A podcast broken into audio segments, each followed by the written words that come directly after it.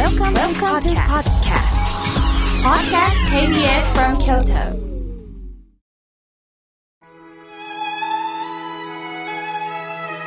改めまして、僧侶の河村明慶です。今日の法話のテーマは、一人であっても一人ではないについてお話をいたします。今日は123の日です。すると、アントニオ猪木さんの掛け声を想像する方もおられるでしょう。だーっと一斉に手を挙げるのは一体感を得るということなんですね。同じ空気を感動で分かち合えるということでもあるんでしょう。しかし、その興奮が永遠と続くわけではありません。プロレスが終わっても、それぞれが家に帰ることになります。親子で帰る人、恋人とと帰る人、一人で帰る人、それぞれですね。では、たった一人で帰る人、家に一人でいる人は孤独なんでしょうか？私事なんですが、東恩願寺発行の雑誌、月刊同房の中のコーナー、まあ、親鸞万華鏡というコーナーで、まあ私はインタビューを担当しているんですが、昨年、新州寺院の息子さんであるアナウンサーさんを取材しました。お話の中で、こうしてアナウンサーとして花形の仕事をしておりますが、私も辛いことはたくさんありました。そんな時響くのは、親鸞上人の存在って大きかったですとおっしゃったんです。華やかな仕事をしていても、寂しいと感じることはあるんですね。人数が一人でも、二人いても、三人であっても、感じ方では寂しいと思ったり、賑やかであったりもするものです。お寺の息子として生まれたその中で、父親、まあ、住職である父親から親鸞さんのお言葉を受け継いでこられた。わからないけど、仏さんが寄り添ってくださることを感じておられたインタビューでした。浄土真宗の祖である親鸞上人の遺言の書、まあ、五輪末五書に次のような言葉があります。一人いて喜ばは二人と思うべし。二人いて喜ばは三人と思うべし。その一人は親鸞なり。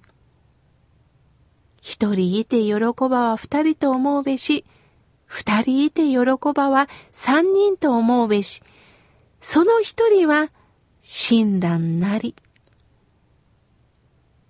どこかのお言葉で、二人で泣けば悲しみは半分になって、二人で喜べば喜びは倍になるという言葉を聞いたことがありますよね。自分は一人ぼっちだ。自分を分かってくれる人はいない。そういった思いを抱えたことはあると思います。すると気持ちも暗くなりますよね。ある人はそんなことない。自分は一人でもしっかり生きていけると強い考えを持たれる方もいるかもしれません。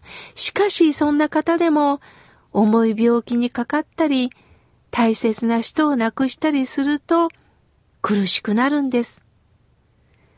そんな苦しい時にいろんなアドバイス、励ましをもらってもなかなか回復はできません。本当に自分の悲しみを共に共有してくれる人が現れた時、初めて人間はありがたいという気持ちになるんです。一人ではないんだ。分かってくれる人がいるんだ。この感覚は生きていく上でとっても大切なことです。皆さんには自分のことを分かってくれる人っていますか？いますよと実感できる方は幸せですが、残念ながら私たちは自分のことを分かってはくれないんだよな。いや、誰も私のこと分かってくれないから。するとそういう自分は不幸せで、一人でしかもう生きていけないんだと、殻に閉じこもってする、殻に閉じこもってしまうこともあるかもしれません。しかし、親鸞上人は、一人でいるときは二人、二人のときは三人と思ってください。嬉しいときも、悲しいときも、決してあなたは一人ではないんだよ。いつも親鸞上人がいますよという言葉です。これは、あなた一人ではない。独立した一人ではない。独立はしてるんだけれども、あなたが辛い時には必ず分かってくれる人がいるんだよ。あなた一人が責められる存在じゃないんだよ。そういったことを投げかけてくださってるようなんですね。みんな誰だって孤独です。その中で私はダメなんだダメなんだと自分を否定してしまうんですけれども、ダメな人なんて一人もいないです。ダメだと決めつける自分が実は自分を自分で否定してるんです。寂しいとか賑やかなことは人数の問題ではないんですよ。例えば、昨年の紅白歌合戦に出場した歌手も、日本では最も有名な歌手で、ああ、すごいなあ、こんなスポットライトを浴びて、賑やかな人生だなあ、と思いがちなんですが、私たちと一緒です。布団に入るときは一人なんです。誰にも気づかれない私であっても、食事をするとき、亡き親と夫、妻、子供と、会えないあの人と一緒に食事をしてると想像したら、賑やかになるんです。一人ぼっちだと決めつけていくのか、そうじゃない。そばに誰かがいると思えるのかでは全然違うんですね。さて、Facebook でいつもいいねをしてくださる方で、123と書く方がいます。聞くと、和文と読むそうです。なぜ123と親がつけたか理由を聞いてみました。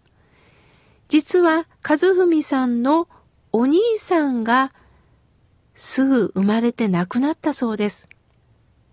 親は二人目が生まれたその和文さんにお兄ちゃんの一人目と共に生きてほしいと、1、2、そして次につなげたらいいなということで、1、2、3とつけたそうです。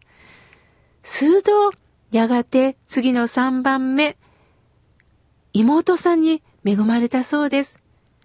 3人目のこの妹さんは女の子ですから、愛さんと名付けられたそうです。いいですね。1だけども2、3と続いていく。1で終わりのようだけれども必ず何かにつながっていく。目の前に二人目がいるけど二人目はいなくても必ず何かにつながっていく。それを想像するのが私はお念珠かなと思ってます。お念珠は糸でつながっています。一つ目の玉、二つ目の玉、どんどんつながって、また元の玉に戻って丸くなります。私はいつも手首にお念珠をつけながら、こうしてぐるぐるぐるぐる一つにつながってるんだなあったかいなと思ってます。ですから皆さん、嫌なことがあったり、もういい一人にしてと誰かを切ったりしないでくださいね。切ってしまうことではないんです。せっかくいただいたご縁です。少し疎遠になるかもしれないけれども、切る必要はありません。必ず元に戻ってくることがあるんです。ですから、今年はどうかコロナで人間の価値観が変わりました。今まで飛び抜けて評価される人だけに注目を浴びりましたが、今年は違うような気がします。一人一人が共に、このお念じのように、糸でつながれていく関係を持ちたいですね。今日の法話は一人であっても一人ではないについてお話しいたしました。